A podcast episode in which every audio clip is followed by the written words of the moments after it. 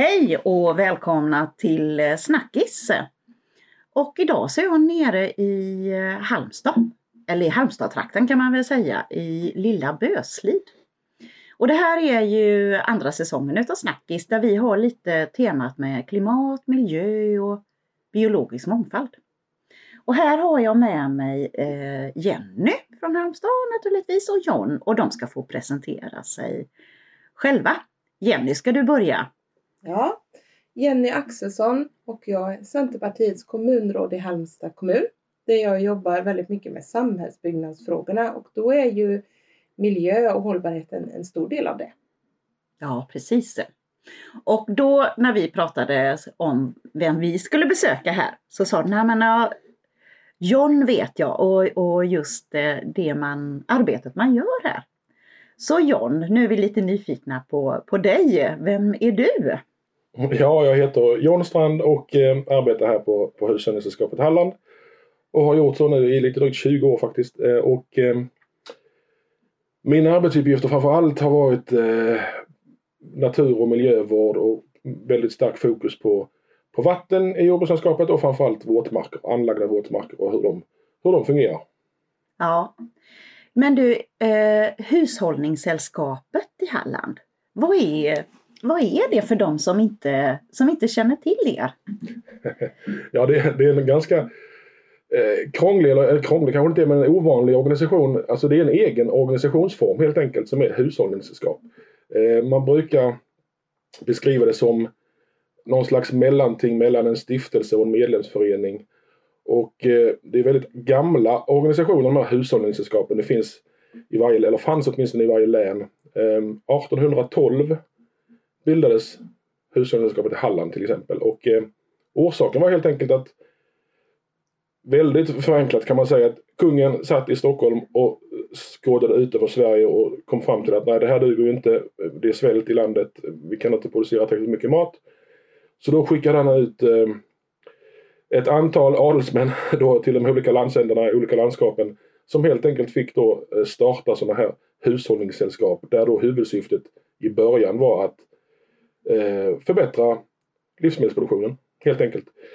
Implementera ny teknik och nya metoder och hjälpa lantbrukarna med att producera mat till den svältande befolkningen. Mm. Eh, och sen eh, har det då förändrats efterhand lite grann beroende på var i landet vi befinner oss. Eh, norröver till exempel så har de rådgivning kring renskötsel och, och fiskodling och sådana här saker. Det har ju inte vi här i Halland givetvis.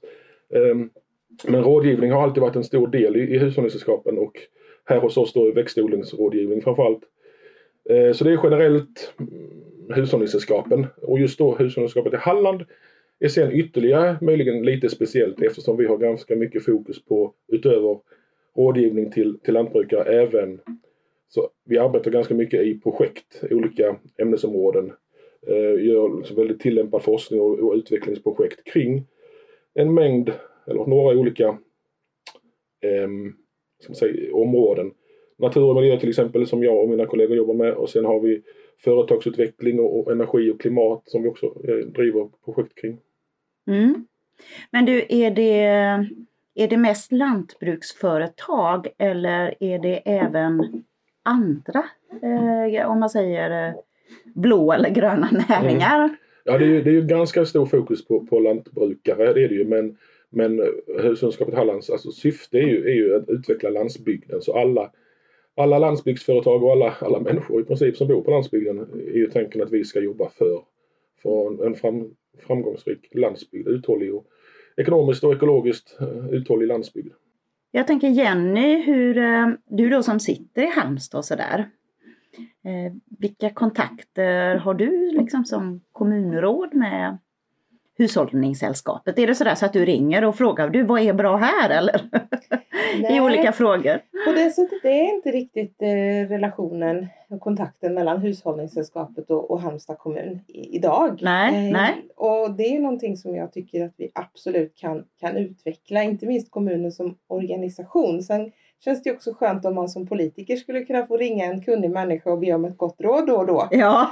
men, men Halmstad kommun med allt som vi jobbar med, med eh, naturligtvis att kommunen ska växa hållbart men också att det ska vara en plats där man eh, besöker olika vackra platser där, där det finns eh, biologisk mångfald och där våra barn i skolorna hela tiden naturligtvis ska få lära sig mer om våran, um, våran natur och arbetet med, med klimat och miljö så känns det ju som att vi har jättemycket på att tjäna och, och utöka kontakterna eh, med Hushållningssällskapet. Så ska man också tänka att det är ett hushållningssällskap som är hela Hallands.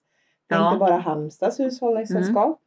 Eh, så att ni ska finnas till för många, ni som jobbar här. Eh, men jag får väl säga att eh, lite doldisar är nog Hushållningssällskapet för många. Eh, dels kommuninvånare och eh, Eh, kanske kommunen som organisation. Och det, det hade jag gärna sett en, en ändring av. Ja, ja. Du, jag vet att ni i Halmstad nu, ni har ju eh, på gång en ny översiktsplan. Och jag tänker i det arbetet eh, med en ny översiktsplan, där man verkligen eh, tittar på, eh, vad ska man säga, resurserna i, i kommunen och hur marken ska användas och sådär. Vad har ni haft för eh, ingångar i det arbetet? Eller förändringar kanske från förra?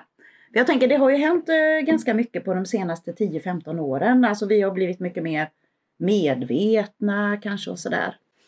Ja, det är en diskussion som finns i många kommuner och jag tror att beroende på vilken politiker man pratar med så får man lite olika svar om vad som är viktigt när en kommun växer. Mm. Men vi kan ju konstatera att Halmstad ligger i en trakt med väldigt mycket bördig mark. Ja. Det finns väldigt mycket livsmedelsproduktion här. Eh, Jag personligen och och mitt parti vill ju absolut inte se den försvinna. Medan man kan höra diskussionerna andra som tänker att det är väl inte så viktigt och det spelar väl inte så stor roll om fler ytor blir bebyggda eller asfalterade och sådär. Mm. Och det, det är klart att i de diskussionerna så försöker man ju föra fram så mycket kunskap eh, som möjligt. Mm. Eh, och där är ju all forskning som bedrivs jätteviktig eh, för, för våra argument. Ja, precis. Mm. Samtidigt så är det ju en, en eh, utmanande situation för det är ju fantastiskt att, att verka i en kommun som växer och vi vill att orterna ska växa och även de är omgivna med väldigt bördig åkermark. Mm. Så att här får man ju tänka nytt, att våga bygga lite på höjden kanske Mm. och att faktiskt bygga där det kostar lite mer att, att bygga. Eh, man kanske får spränga berg eller, eller eh, ta bort skog och, och sådana saker. Men det är ju en eh, het diskussion inom, inom politiken kan man säga, vilken som är den Ja. rätta vägen att gå. Och jag gissar att många från olika håll med olika fackkunskap följer den här debatten ganska nyfiket. Ja, ja. Eh, och och eh, undrar hur det ska bli i Halmstad i framtiden. Ja, vi får, eh, vi får se och följa den debatten tänker jag. Jag kan säga också att vi, vi har ju ganska en, en hel del samarbete just med Halmstad kommun i, i, i vår grupp, Natur och vattenvårdsgruppen här på Hushållningssällskapet. Eh, dels tillsammans med kommunen och länsstyrelsen driver vi ett, ett rätt så stort eh, EU-projekt, Life Goldstream. Och eh, det här ganska nya LEVA-konceptet, alltså lokalt engagemang för vatten där vi engagerar markägare att motverka övergödning. Det, det görs också i, i samråd eller tillsammans med, med Halmstad kommun och Varbergs och Falkenbergs för den delen. Så att, Ja, eh, vi har en hel del samarbete med, med kommunerna. med kommunerna. Mm. Du Jan, vad, vad jobbar du med mer? Eh, lite mer exakt här nu. Jag tänker lite konkreta exempel sådär. Ja, ja för tillfället. ehm, jag kan börja, med att förklara lite grann Ja. historiken där. För att, eh, jag blev anställd här 2000 och då, då hade våt, anlagda våtmarker och jordbrukslandskapet hade liksom kommit igång som, en, som ett viktigt miljöverktyg. Eh, och faktum är att det var första första anlagda våtmarken i Sverige med syfte, alltså som ett miljöverktyg, syfte var eh, kvävefälla. Den anlades eh, här på vår mark i, på Lilla Böslid. Och det var Hushållningssällskapet tillsammans med, med Högskolan och Länsstyrelsen och Halmstad kommun som var initiativtagare. Och det var ju orsakat av Laholmsbuktsproblematiken då på 80 och 90-talet. Ja, ja. Övergödningen av havet. Så att då eh, var det väldigt mycket debatt kring vad som skulle göras för att minska övergödningen av havet. Eh, och eh, en dellösning i det hela var ju då att man skulle anlägga våtmarker som skulle ta hand om en del av det som läckte från åkermarken då. Sen gjordes det ju jättemycket åtgärder i själva odlingen också. Det var då allt det här med fånggröda och vårplöjning och så kom. Men våtmarker blev då ett, ett miljöverktyg. Och, eh, och det var faktiskt första i Europa nästan som, som startade här i, i Halland. Eh, och sen följde det väldigt väl ut. Och man insåg ganska snabbt att våtmarkerna hade flera andra eh, nyttor. Sen, ja, ekosystemtjänster är ju ett populärt begrepp nu för tiden. mm. Ehm, att, eh, de våtmarkerna som tidigare fanns i, i jordbrukslandskapet har ju dikats ut och sjöarna har sänkts eh, för att få mer eh, odlingsbar mark och, och eh, som jag var inne på tidigare då försörja befolkningen med livsmedel. Och ibland så hör man folk som säger nu att om bara folk hade vetat för 150 år sedan eh, att, att vi skulle få problem med, med övergödning så kanske de inte hade dikat ut alla våtmarkerna. Men då missade man ju poängen eh, kapitalet tycker jag för att det var ju, de hade ju inte någon, något val liksom. Mat är vi tvungna att ha givetvis. Mm. Eh, så det var inget, inget snack om saken att det var, att det var dessutom det som låg till stor del grund för Sveriges välstånd de senaste hundra åren. Att vi har kunnat faktiskt producera livsmedel så pass mycket som vi har i, i vårt, eh, vårt eget land. Eh, men i alla fall, eh, då, så det är inget konstigt att man producerar mat och dikar ut våtmarker. Men i och med att det har gjorts i så stor utsträckning så har då landskapets självrenande effekt minskat väldigt kraftigt också. Eh, vattnet transporteras nu mycket snabbare genom landskapet, oftast kanske kulverterat i, i rörsystem under mark. Och det gör då att, att, att eh, vatten med näringsämnen transporteras fortare och når då havet till exempel. Och så får man övergödning som följd. Så att nu, vad vi försöker göra nu då det är att återskapa en del av de här våtmarkerna som, som vi tidigare eh, har dikat ut. Och att anlägga dem på rätt ställe och design, designa dem så smart så att de blir så optimala som möjligt och levererar så många nyttor som det bara går. Så vi ska, tanken är alltså att vi ska kunna ha ett rationellt jordbruk och ändå producera eh, vattenrening i landskapet och, och, ha en hög biologisk mångfald och, och buff, flödesbuffring av, av vatten för att minska översvämningar och sådana här saker. Eh, det ska kunna gå att kombinera. Eh, så det var det långa svaret på din fråga. att det är det jag sysslar med på sistone. Eh, undersöker hur väl egentligen de här anlagda våtmarkerna fungerar ur de olika, olika aspekterna. Till exempel biologisk mångfald. Man kan ju tycka att det är på pappret är det ganska självklart. Alltså om man, om man har en åker och istället gräver man ett hål där och fyller det med vatten. Då är det självklart att man, att man ökar den biologiska mångfalden jämfört med ursprungsläget, en åkermark.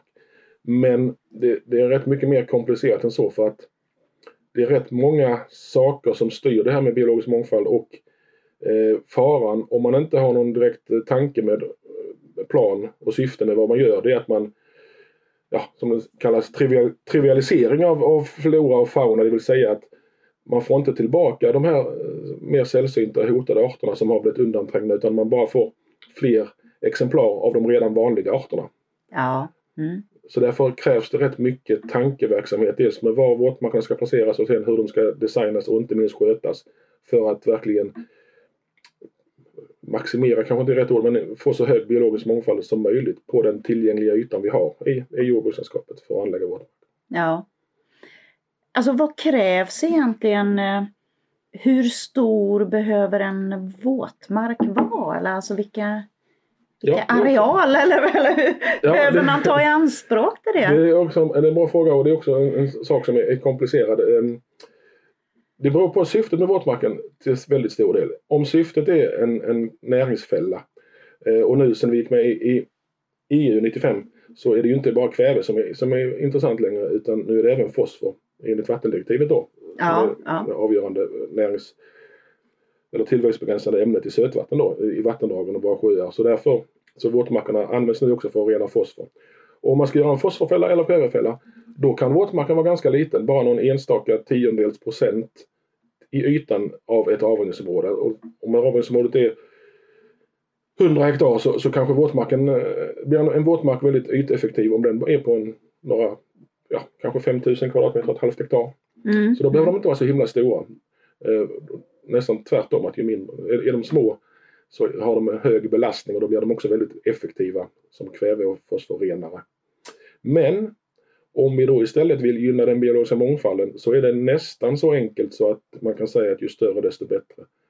Framförallt när det gäller fågellivet till exempel. Då, då ska man ha riktigt bra fågelvåtmark då, då är det inte ens lönt förrän man kommer upp i kanske 3, 4, 5 hektar. Då börjar det bli liksom intressant verkligen mm. för, mm. för, för fåglarna. Så att äh, återigen så är det beroende på vad man vill med våtmarken så, så styr det väldigt mycket storleken mm. också. Och jag tänker att här, kan, här behöver det be, både, både och behövs. Kanske Ja, både visst. små och, och stora. Då. Mm. Och problemet är ju då att dels givetvis, det är ju såklart svårare att, att anlägga stora våtmarker helt enkelt för att de är stora och därmed tar mycket mark i anspråk. Mm. Eh, och det är självklart att, att markägaren inte vill upplåta sin bästa jordbruksmark, eh, dränka fem hektar eh, för att skapa en fågelvåtmark. Det är i alla fall inte så särskilt vanligt. Det sker i och för sig det också. Ja. Eh, och sen är det också problem, problem för det är inte bara ytan, vatt, alltså ytvattnet som har försvunnit ehm, i landskapet utan också hela hydrologin har ju omgjorts så att vattnet befinner sig, eh, befinner sig ganska långt ner under marknivån. Så att för att skapa en våtmark så kanske man måste ta sig ner en, en och en halv, två meter först innan man ens når vattenytan. Och sen vill man ha lite yt, vattendjup i våtmarken också. Då får man gräva ytterligare någon meter kanske. Eh, och här på, på slätten där vi sitter nu nära havet, eh, där det är plats som en pannkaka. Mm. Då är det dels, eh, det är inte svårt rent tekniskt, men, men det blir dyrt som tusan om man ska gräva sig, gräva fram en våtmark här nere på slätten. Och sen så står man ju där med allt det man gräver ut, de schaktmassorna, de ska ju tas om hand någonstans och, och göras någonting med. Man kan inte bara lägga dem i en hög bredvid. Nej, Eh, nej. Så att eh, det är ett väldigt, väldigt dyra, dyra projekt att anlägga stora utgrävda våtmarker på slätten. Så de, normal, I normalfallet är det så att en stor våtmark läggs oftast lite längre inåt land där, det finns, där man har lite topografin med sig. Eh, Man kan dämma. Ja, just. Man har naturlig Mm, fallhöjd. mm, Jag tror att den åtgärd och insats som flest Halmstadbor känner till eh, är ju inom Life Good Stream som man har gjort här i trakterna och Trönninge och, och Stjärnar. Där jag vet att ni också har haft utåtriktade aktiviteter, bjudit in barnfamiljer och ja, alla som är nyfikna och, och berättat och så. Ehm, och är man där och tittar runt så kan man ju se små insektshotell och både det ena och andra li- lite var som helst. Och jag såg också något nyhetsklipp här att man genom någon kamera man hade sett en utter och, och så. Kan, kan du berätta lite grann om vad är det faktiskt som har hänt inom det där projektet? Mm, det, är, det är verkligen ett roligt projekt det tycker jag. Um, Life Goldstream heter det som sagt, ehm, ett EU-projekt. Och det, det, det handlas, handlar om Trönningeån, en, en ganska typisk jordbrukså, en ganska liten, en, en ja, dryg mil lång, strax söder om Halmstad. och ehm, den, den, den hade då eh, alla de här typiska problemen, miljöproblem som jordbruksåar har, de, väldigt ofta i alla fall. Den är utgrävd och uträtad och eh, systemet är, är övergött och ehm, det finns eh, återkommande översvämningar, framförallt nedströms i, i Trönninge samhälle och åkermarken runt omkring där. Och ganska låg biologisk mångfald både i och, och runt ån då. Mm. Så 2015 eh, sökte vi pengar eh, från EU och eh, Hav, Havs och vattenmyndigheten motfinansierade också. Och fick då det projektet och då var vår tanke att vi skulle lösa alla de här problemen på en gång med det här projektet. Just genom att utnyttja det faktum att, att, att anlagda våtmarker faktiskt ger oss flera olika nyttor samtidigt. Så vi har eh, tillsammans med markägarna då längs med Trönningeån det är väl 15-20 markägare som har upplåtit eh, sina marker till att anlägga eller restaurera våtmarker. Ehm, jag tror vi är uppe i 25 stycken våtmarker och, och skyddszoner nu. Eh, och det har fallit väldigt väl ut. Så i, I det här projektet så har vi inte bara genomfört åtgärderna utan vi har också då kontrollerat, mätt och undersökt effekterna av det hela. Och som du sa Jenny, vi har ju framförallt biologiska mångfalden har blivit otroligt lyckad. Eh, verkligen fascinerande att se hur snabbt djur och växter hittar till de här nya, nya miljöerna. Och eh, det senaste vi gjorde nu här i år, sen i maj, så har vi haft ute tio stycken viltkameror vid våtmarkerna och längs med, med bäcken. Och det är också jättefascinerande hur, hur att man faktiskt ser så himla många arter eh, däggdjur då Ja, som man inte kände till innan fanns det alls. Alltså, vi har fått utter, jättemånga fina utterfilmer. Även arter som skogsmård och småvessla och givetvis eh, hjort, rådjur och räv och grävling. Alltså, 14 arter är uppe i nu däggdjur. Bara Ja. däggdjursarter som, som håller till vid de här våtmarkerna vi har anlagt. Det är rätt så häftigt alltså. ja verkligen. Biologisk mångfald är ju väldigt liksom, är det många som pratar om och sådär nu. Eh, om man tar eh, vilka arter tycker du eh, är de mest hotade och så i, ur ett Hallandsperspektiv kanske? Ja, Det kanske är en svår fråga. nej inte egentligen. Den, den är tvärtom lätt Mm. tror jag. eh, när det gäller den mest hotade arten ur ett halländskt perspektiv som har med våtmark att göra. Det måste rimligtvis vara en liten rätt så oansenlig växt som heter murgrönsmöja. Och den lilla filuren har, den, den finns bara på en, en tre, fyra små, små vattensamlingar strax norr om Halmstad. I hela Sverige. Det är bara där den finns. Asså, Ja. oj! Ja, den är jätteovanlig. Och, och orsaken till att den är vanlig, precis som det nästan alltid är när det, äh, arter är ovanliga, det är att den har väldigt speciella krav. Den kräver då ett väldigt specifikt pH som jag inte har i huvudet nu och ett vattendjup på i princip mellan 0 och, och 10 centimeter. Och det ska vara käll, källflöde och det ska helst gå betesdjur och, och, och tramp för den är väldigt känslig för, för igenväxning eller konkurrens av andra arter. Och det ska också vara eh, måttligt näringsrikt. Eh, och det är inte så himla många sådana ställen som finns i Sverige.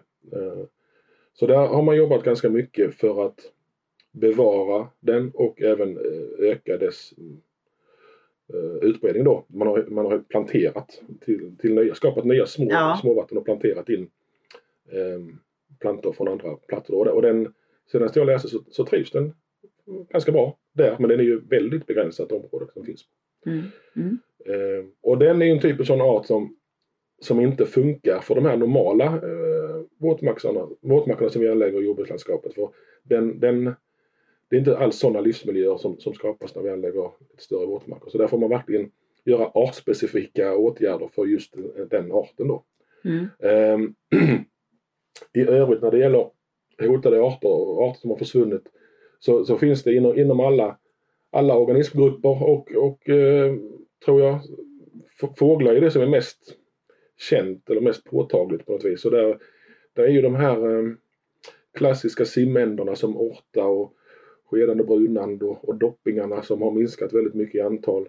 Och för att de ska komma tillbaka då krävs det också sådana här stora våtmarker som jag var inne på. 5-6 hektar kanske med mosaikartade vegetation där det finns små vegetationsöar ute i vattnet och gärna en sån här blå bord. Alltså att det är öppet vatten mellan vass innerkanten och land. Där de kan födosöka som värms upp tidigt på våren. Ja, just det. Mm. Ehm, Men det är större, större system då som krävs för att de ska riktigt trivas. På senare tid har jag börjat använda mig av trollsländer som indikatororganismgrupp på anlagda vå- våtmarkers hur bra de är på biologisk mångfald. Och syftet, eller orsaken till det är att trollsländer är lite speciella eftersom de ju har Dels är de rätt så stora och rätt lätt identifierade och de har ju ett akvatiskt liv då som larv i två, tre år först. Vilket då, och då behöver de ju ha bra vattenkvalitet. Och sen kläcker de och som vuxna eh, lever de då i en månad ungefär eh, som rovdjur.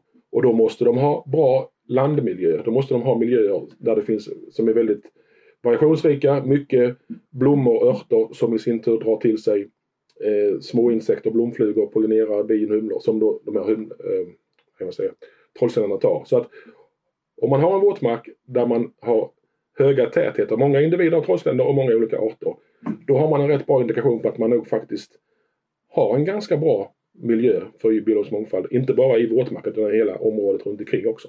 Coolt! Jag tänker, eh, vad, eh, nej men det är så mycket här som kanske inte jag, jag känner till eller så.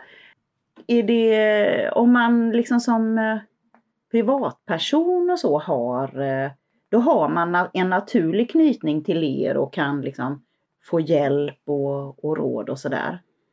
Ja, det finns ju mm, rätt många olika system i, i samhället nu för markägare som vill ha hjälp och råd när det gäller diverse natur och miljövårdsåtgärder, till exempel våtmarker. Då um, Greppa näringen finns det ju något, ett program som heter där man kan som markägare kan få gratis rådgivning av oss Mm. eh, och andra aktörer för den delen.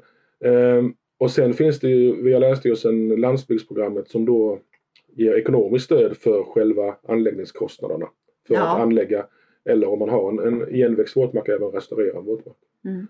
Och det här nya, nyligen startade LEVA-projektet då där eh, det finns anställda LEVA-samordnare som i princip enda syftet eh, är att hjälpa markägare med åtgärder mot övergödning. Det finns tre stycken sådana i, i Halland nu. Vi, vi har en sån LEVA-samordnare, en kollega till mig här. Och sen finns det en i Falkenberg och en i mer norra Halland i Kungsbacka-trakten. Eh, jo men jag vet, det är ju väldigt mycket på gång liksom med, med olika eh, typer av eh, projekt. Du nu när ni har gjort översiktsplanen här eh, Jenny, hur, hur eh, ser det ut då? Vilka, förutom just det här med att eh, jordbruksmark, har det varit några andra eh, frågor som har dykt upp?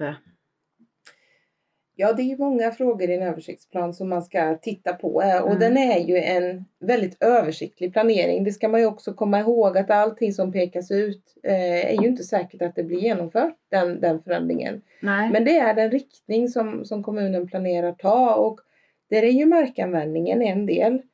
Men också vattenfrågan är ju väldigt viktig och vi har ju också i våran kommun nyligen här i fullmäktige tagit en ny eh, plan för VA och vatten.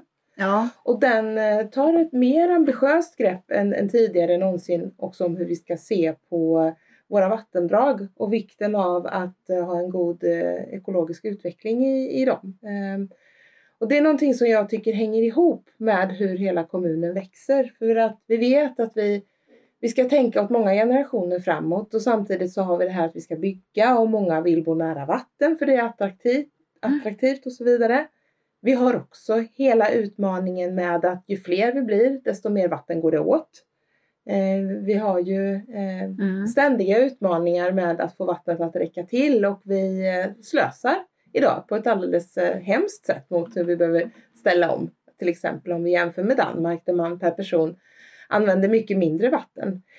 För, mig är ju hela frågan om vatten och hur man ser på vatten och vattendrag och värdet av vatten eh, en stor fråga. Och det, det är ju våtmarker och hela den, det arbetet också en del av att medvetandegöra detta.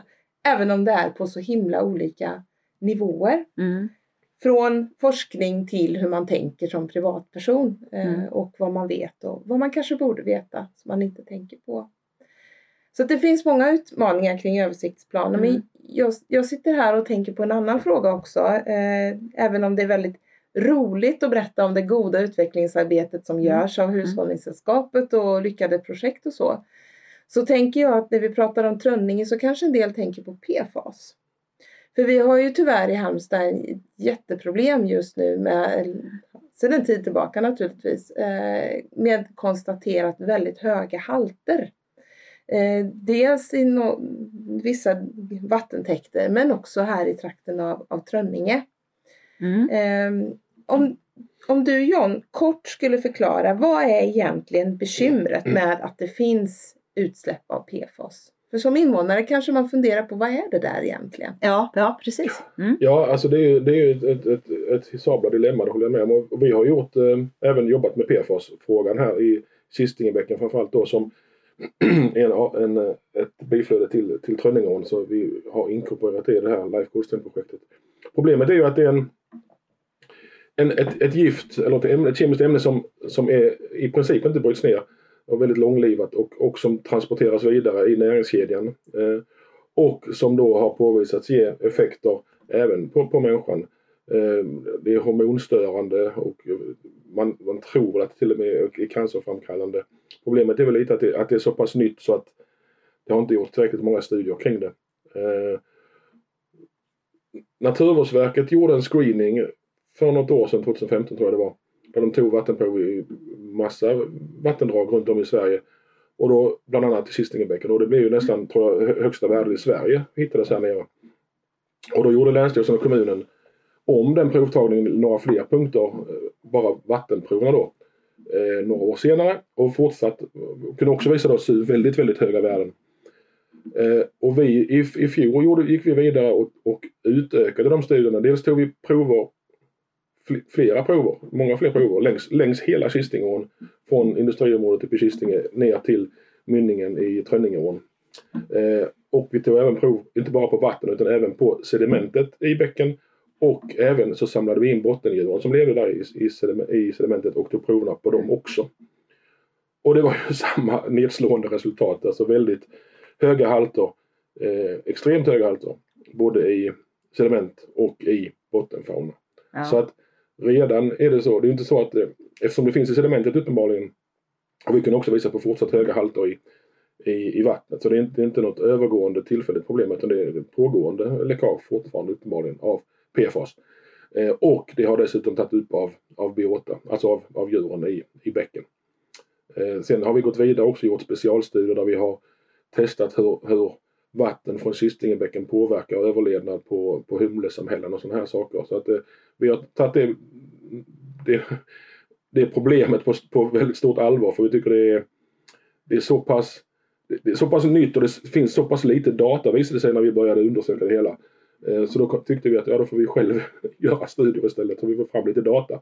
På, normalt sett är det att man tar vattenprov bara. Det finns ju ganska många mätningar på. Men just det här hur upptaget sker i, i djuren och i växterna och hur det kan påverka, påverka dem. Där, där söker vi få, få fram ny kunskap som vi sen, vi har ju lämnat våra resultat till Halmstad kommun som kan mm. använda det sen i sin um, vad heter det, åtgärdsplan eller motsvarande. Ja, men det, var, var kommer det ifrån? Ja, normalt sett, ja det, det, är väl lite grann det som Halmstad kommun håller på med, den här åtgärdsutredningen. Ja. Eh, och jag tror att, och vad jag har hört så är det åtminstone två väldigt misstänkta källor. Dels är det de här eh, återvinningsföretagen som finns där i, eh, i Kistingområdet. För PFAS har ju använts som eh, det är ett väldigt bra, en väldigt bra kemikalie ur den synpunkten att den är den, den är effektiv som tusan när det gäller man använder den som flamskyddsmedel och liknande i, i mm. princip alla möjliga material. Allt från kläder till kablar och, och i kylskåp. Och, ja, ja. Eh, och sen dessutom används den i brandskum. Mm. Eh, släckningsskum. Och man tror väl att båda de faktorerna eh, har gjort att just i Kisting att det är så mycket så höga halter i, i bäcken nedströms industriområdet. Alltså vi lär ju oss saker hela tiden. Eh, och det är ju, så har det ju varit med allting just det här, mm. du vet byggmaterial, att det, mm. det visar så. sig sen att oj det här var ju jättefarligt och det är klart att vi, ju mer vi lär mm. oss ju mer eh, kommer det fram och ju mer får vi liksom ta hänsyn till det när vi använder och därför tycker jag också att, jag, ja. jag känner att vi, att vi har ett ansvar på hushållskapet då att, att inte, det kanske redan, redan kanske det är som en ny DDT eh, händelse, alltså att man, DDT var ju jättebra på sitt sätt. Det fyllde sin funktion, det gjorde vad det skulle. Men, ja. men, men sen var det ju otroligt negativa konsekvenser för, för miljön. Som man då upp, inte upptäcker förrän kanske något decennium senare. Nej. När man börjar hitta spåren i miljön. Så min, min förhoppning med vårt, vår lilla del här i alla fall det var att åtminstone på något vis bidra till att det ska komma fram data lite snabbare så fort mm. vi kan åtminstone. Och, så att det kan liksom användas för att förbjuda det eller, eller, eller rena eh, systemet om det nu ens går. Det vet jag faktiskt inte om det är mm. praktiskt möjligt. Mm. Men eh, just det här med att, att, ehm, att det saknas kunskap, det saknas data. Det, det, det gör ju att det inte kommer att hända någonting. Nej, nej precis. Mm. Och med ny kunskap så kommer ju nya ställningstaganden. Mm. Ja. Det är därför all typ av forskning är, är så väldigt viktigt. Och när det gäller den utredningen och åtgärdsplanen som du pratar om där John, så är det ju så att att Halmstad kommun har ju bestämt sig för att ta lid i den fortsatta utredningen som man ju gör tillsammans med myndigheter, länsstyrelser bland annat och, och naturligtvis många olika parter, inte, inte minst de aktörer som finns på det området som uppenbarligen står för bekymren, rent ut sagt. Mm. Och det betyder ju inte på något sätt att, att kommunen tar på sig ansvaret för utsläppen. Man kan vara en av de som har orsakat dem genom, som du säger, eh, brandsläckningsskum. Ja. Men, men det här är ju många som, eh, som tyvärr har, har ställt till det och mm. det viktigaste för mig det är ju att man så fort som möjligt kan få ett slut på de föroreningar mm. som, som faktiskt fortfarande pågår. Det här, mm. alltså, vi pratar ju inte om ett, ett utsläpp som skedde genom en olycka och nu, nu så är det stängt utan det här pågår varenda dag och det är ja. därför det är så viktigt att, att det här snarast möjligt kan, eh, kan få ett slut helt enkelt. Och sen är ju nä, nästa del i historien är ju just här hur man gemensamt eh, del, delar på, på ansvaret för de åtgärder som, som ju måste göras. För det här är ingenting som, som vi vill vara med om på något vis och eh, alla typer av kemikalier är ju väldigt, väldigt skrämmande. Och det är väl det som är lite svårt också att det dyker upp så många nya kemikalier mm. hela tiden så det är svårt att hinna liksom hinna med. Ja så är det ju. Alltså, de, de mm. testas ju såklart men, men sådana tester oftast så är de ju inte oftast, vad jag vet i alla fall, inte långtidseffekter som testas och sådana här saker. Så det kan ju vara eh, en, kemikalie kan ju vandra igenom eh, alla testerna väldigt galant och ändå ge problem när det väl kommer ut i naturen på grund av att eh, det bygger på anrika efter, efterhand bioackumulation och sådana här saker. Så att det, det är väldigt eh, delikat problem det här med kemikalieanvändning och det kommer förmodligen alltid vara så att vi, vi kommer upptäcka det i efterhand att oj hoppsan det här var inte heller så bra. Så därför då kan man i alla mm. fall försöka vara med på banan så snabbt det bara går när det väl upptäcks någonting. Och just i Kistingefallet så är det ju kanske extra intressant eftersom Kistingebäcken mynnar ju i Trönningeån och den i sin tur mynnar i Fylleån som är ett Natura 2000-område. Ja. Och när det gäller Fylleån så är det ju på många sätt en, en väldigt, väldigt, väldigt eh, bra å ur många aspekter när det gäller biologisk mångfald, bottenfauna och sådana här saker. Och det är också en av de sista vilda laxstammarna som finns. Men fiskefolket där har i många år varit väldigt förbryllade över varför det är så få laxar som går upp i Fylleån. Mm. Ehm, och när vi skrev vår ansökan till, till Leif Goldström då, eftersom Trönningeån faktiskt mynnar i Natura 2000-området, så var vi tvungna att på något vis motivera hur vårt projekt skulle kunna påverka, gynna alltså Natura 2000-området Fylleån då. Ja, just det. Och det, det, det, enda jag kunde komma på som var mer eller mindre långsökt det var att om, om vi gör åtgärder i Trönningeån och förbättrar den ån eh, när det gäller näringsämnen då framförallt som jag tänkte på så kanske det gör att för det, jag tänkte det kanske är så att Trönningeåns vatten kommer in i Fylleåns mynning precis 100 meter innan havet. Ja. Och om det är någonting läskigt som kommer från Trönningeån så kanske det gör att laxarna som är extremt äh, smak och luktkänsliga att de drar sig från att gå upp i Fylleån. Eh, det skrev jag då när vi sökte. Och nu, nu det här med PFAS så fick jag ju lite blodad tand där. Ja. Det kanske är PFAS, de kanske känner av PFAS i vattnet, vem vet? Nej. Eh, det är ju extrem spekulation från min sida och jag har försökt kontakta mina forskarkollegor som, som jobbar med, med just fiskfrågor och ingen av dem har, någon, har liksom, känner till det.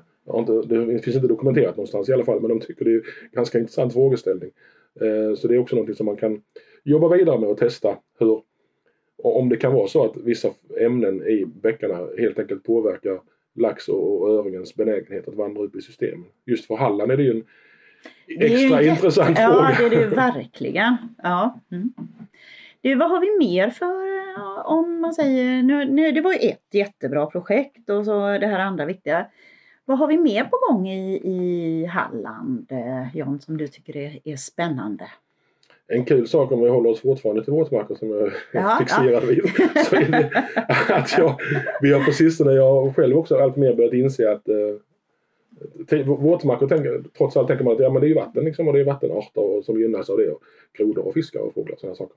Eh, men på sistone så, så har det visat sig allt mer att faktiskt eh, våtmarkerna påverkar gynnar även helt andra arter, helt, alltså landarter som man inte överhuvudtaget kunde tänka sig skulle gynnas av våtmarker. Till exempel ehm, pollinerare eh, som är så viktiga också och som håller på att försvinna i jordbrukslandskapet.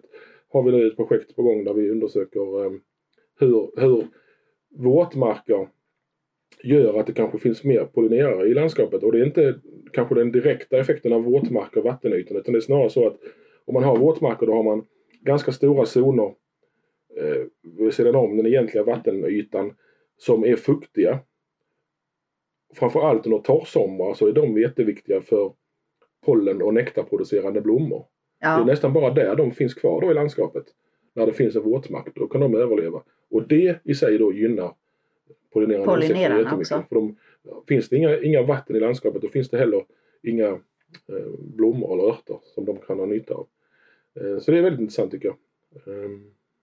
Mm, mm om man nu inte är en stor markägare och kan göra stora projekt utan man råkar ha sin eh, lilla villaträdgård och där skulle man gärna vilja ha både trollsländer och fjärilar och eh, humlor och bin och allting sånt. Vad är det bästa man kan göra då i sin trädgård? Sluta städa.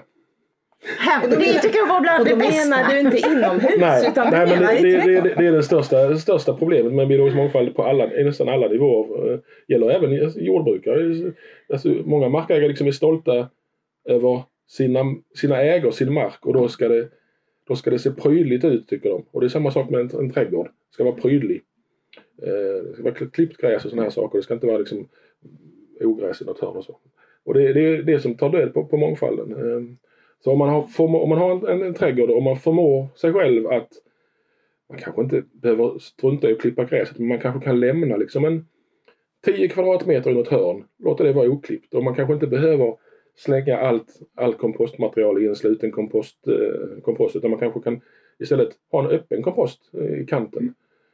Eh, så, så man kan gynna mångfalden väldigt, väldigt mycket genom att ge fasen i att göra en massa saker. Det är ju den enklaste varianten. Liksom. Jag tycker det sen, låter ju jättebra. Ja, sen finns det givetvis, sen kan man göra mycket mer ak, göra aktiva åtgärder också såklart. Det är, det är givet, alltså man kan Holka på, av alla slag är, är bra. Framförallt Eh, hålboende fåglar, fladdermöss och för den delen eh, även hålboende pollinerande insekter då.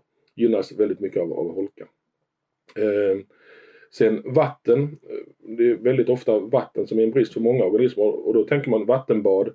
Då tänker man kanske bara på fåglar men just insekterna är väldigt poppis eh, när det gäller vattenbad och då ska man kanske om man vill underlätta för insekterna då så ska man inte ha djupa vattenbad utan då ska man ha bara en, en, ett, ett krukfat bara som man lägger lite singel på och sen så fyller man på med vatten upp till bredden så, så kan bina och, och humlorna och andra insekter landa där och, och dricka. Så det är många, många väldigt små enkla åtgärder. Och det har faktiskt effekt. Har man kunnat visa, från, inte i Sverige, vi vet från, från England att det, i, i områden där trädgårds eller tomtägarna gör en massa åtgärder påverkar faktiskt populationerna av diverse organismer man har undersökt. Det kommer jag inte ihåg i huvudet men fåglar och fjärilar åtminstone var det tror jag. Så att alltså, en enskild person kanske inte gör så mycket men många, många enskilda personer som gör små saker tillsammans inom ett område kan ha stor, stor effekt på, på den biologiska mångfalden. Mm. Det låter väldigt hoppfullt tycker jag. Ja, det tycker jag också. Instruktionen är att inte göra något. Eh, eller, eller sluta ja. göra fel saker. Ja. ja, men just den här ivern att man ska vara liksom golfgreen gräsmatta. Det, det tar död på mycket, eh, mycket liv. Det gör Ja. ja, det låter väldigt bra. Det är en sak som jag har funderat på. Mm, nu, vet jag inte, det kanske inte du kan svara på, men jag tänker jag kan ju göra ett försök. Eh, nej, men jag är ju ordförande i vägföreningen hemma. Ja. Och eh, då vill jag, eh, tänker jag ju mycket på liksom, eh, den biologiska mångfalden kring, eh, kring vägrenen. och eh, om det är någonting som eh, man kan göra där. För jag tänker, det finns ju väldigt många olika eh, vägföreningar och sådär. Jag har ju letat lite och funderat på om det kan finnas något projekt man kan vara med i eller sådär. Jag vet inte om det finns, man kan söka medel för det men, men givetvis finns det ju världens läge att så in artrika blommande vägrenar till exempel. Ja. Och till och med om, om man råkar ha en väg som går över vattendrag eller som ligger mellan, mellan lekvatten och övervintringsplatser för salamandrar och grodor så, så kanske ett sån här liten en passage, ytterpassage för den eller, eller, eller en grod, grodtunnel gör nytta. Det märker ja. man ju om är det mycket grodor på vägen eh, så, så, märker man ju det. Mm. Då, då, är det ju läge att kanske göra en sån. Det är lite mer större åtgärd då såklart. Men, Ja. Men sköta vägrenarna eh, så optimalt som möjligt och inte slå av dem innan de hinner blomma och röra sig och sådana saker. Mm. Och, och, till och med så in. Eh. För det är det jag tänker, jag vet vi har väldigt, eh, har väldigt mycket sån här nattviol, den orkidén. Mm. Ja. Men jag tänker att eh, det kanske finns andra arter som jag skulle kunna också eh, hjälpa liksom på traven och sådär. Längs med vägen menar du? Ja. ja. Ja det finns det säkert just att, att hålla kanske igenväxning kan också vara ett problem i, i vägkanter att det blir buskage och nu för tiden finns ju även de här problemen med parkslide och eh, blomsterlupin och sådana här invasiva arter. Ja. Det är ju också en nästan hygienfaktor, de ska man ju hålla borta. Ja. Eh, det är första steget så att säga. Och sen mm. efter det så kan man gå vidare och försöka gynna andra, andra arter. In, ja. Inhemska arter. Mm. Mm. Ja, jag får se vad jag, om, jag, om det är någonting eh, jag kan göra. För det är just det här med lupinerna, de, nej, men de är ju vackra. Ja, många, men, ja, precis. men de är förödande. Mm. Ja. Eh, ja, klock, klockan går här. Du, är det, jag börjar med dig Jenny, är det någonting mer som vi ska eh, hinna med och, och prata om innan vi avslutar? Jag skulle bara kort vilja höra John berätta lite grann om kanske hur, hur man jobbar för att få fler unga att bli nyfikna på, på att jobba med sådana här saker. Ni träffar många barn och unga här förstår jag. Vad säger eleverna?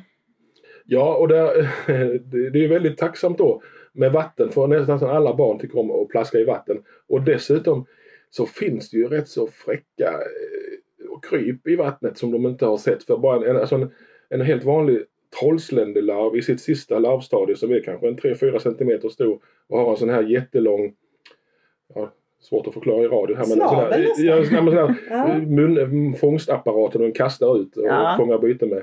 Det, de tycker det är helt otroligt när de får upp en sån. Eller stavlik vattenskoppling finns det en, en skinnbagge som heter som nästan vad kan den vara, 6-7 centimeter lång och ser ut som en vandrande pinne. Sånt tycker de är jättehäftigt och det är väldigt tacksamt att visa. Och om man, om man bara får igång, om de tycker det är kul så kan man ju lätt liksom smyga in lite naturvård och miljövård i det också. Ja, och förklara ja. vad, vad, vad de här eh, organismerna vill ha, vilka miljöer de, de behöver och, och hur man kan hjälpa till på traven om man vill gynna dem och sådana här saker. Så att just, eh, just vatten är väldigt tacksamt faktiskt när det gäller, gäller barn och unga. Och det är även, vi hade bara för två veckor sedan vi var ute med en gymnasieskola, Kattegattgymnasiet. Ett gäng studenter och sistaårsstudenter där. Och de är ju ändå, det är ju för fasen, de är ju 17-18 år gamla. Men de, de blev som, som små barn på nytt. Ja. och skrek och tjoade och kunde inte tro det var sant när de fick upp sådana här eh, husbyggande husmaskar med nattländelarver då och sådana. Alltså, ja, det är fascinerande hur de förbyttes i liksom, entusiastisk extas över, över vad de fick när de hovade i vattnet. ja, ja. Det är jättekul. Coolt! Ja. Men eh, och, ja, ja, det var ju jätteroligt här. Jag tänker, för jag kommer ihåg förr när man, eller när man gick i skolan, då fick man ju göra någon sån här studieresa tror jag till någon sjö och gå på. Mm. Men jag vet inte om man gör så mycket, skolorna gör så mycket sånt nu. Jag tror att det är lite allmän pengabrist i skolvärlden nu också och det är därför jag märker ju att lärarna är ju också väldigt entusiastiska Mm. eh, eftersom vi kan erbjuda hjälp då så de inte Ja. behöver förbereda så mycket. Vi har dessutom utrustning och så ifall de inte har det. Så det, är, det, är, det är bra om vi kan hjäl- hjälpa till i, i de här projekten med, med vår tid om inte annat. Liksom, så, Ja, och jag tänker också det, det, blir ju, det är ju en jätteviktig kunskap att, att förmedla och hela näringskedjan Mm. och, och allting sånt där. Jag tror det är svårt, och man kan nog inte liksom sälja in det till skolorna. Man kan inte säga att ja, vi, kan, vi kan ta ut studenterna på en exkursion om vi betalar 10 000 eller sånt där. Det Mm. funkar liksom inte, det finns inte pengar för det. Men Mm. eftersom vi har våra projekt, där många, i, i många av projekten så är liksom en del av syftet är spridning av information. Ja, Så, så kan vi göra det inom projekten. Så det Ja. är det gratis för, för skolan så att säga. ja, men det var väl ett jättebra tips. Mm. Så eh, skolor är väldigt välkomna att höra av sig till mig. Ja, De- vad trevligt. Ja, Ja. Är det någonting annat här John som eh, vi eh, ska säga? Ja, alltså en sak som man gott kunde lyfta det är ju att man alltså, uppmanar folk att verkligen besöka en våtmark. Jag tror inte det är många som har gjort det. Eh, Och det finns ju i Halland är ju nu mera så rikt på anlagda våtmarker. Och flera av dem är, är ganska lättillgängliga. Eh, Framförallt en, eh, alltså en, en majdag, en vårmorgon vid en våtmark, det är häftigt alltså. Det är sånt liv på, på allt från grodor till fåglar till trollsländor. Så det är en, en upplevelse man inte ska missa tycker jag. Ja, Och den är så nära till. Liksom. Jag, Mm. tror, jag tror inte det finns en enda hallänning som bor mer än en, några få kilometer från en våtmark. Mm. Det är I princip inom, inom promenadavstånd nästan var man än befinner sig i Halland tror jag. ja. Bra tips! Besök våtmarker. Eh, stort tack för att vi fick komma hit och, och, och prata med dig eh, John. Tack själv! Det var kul. Tack! Mycket intressant. Ja, verkligen. tack och hej då!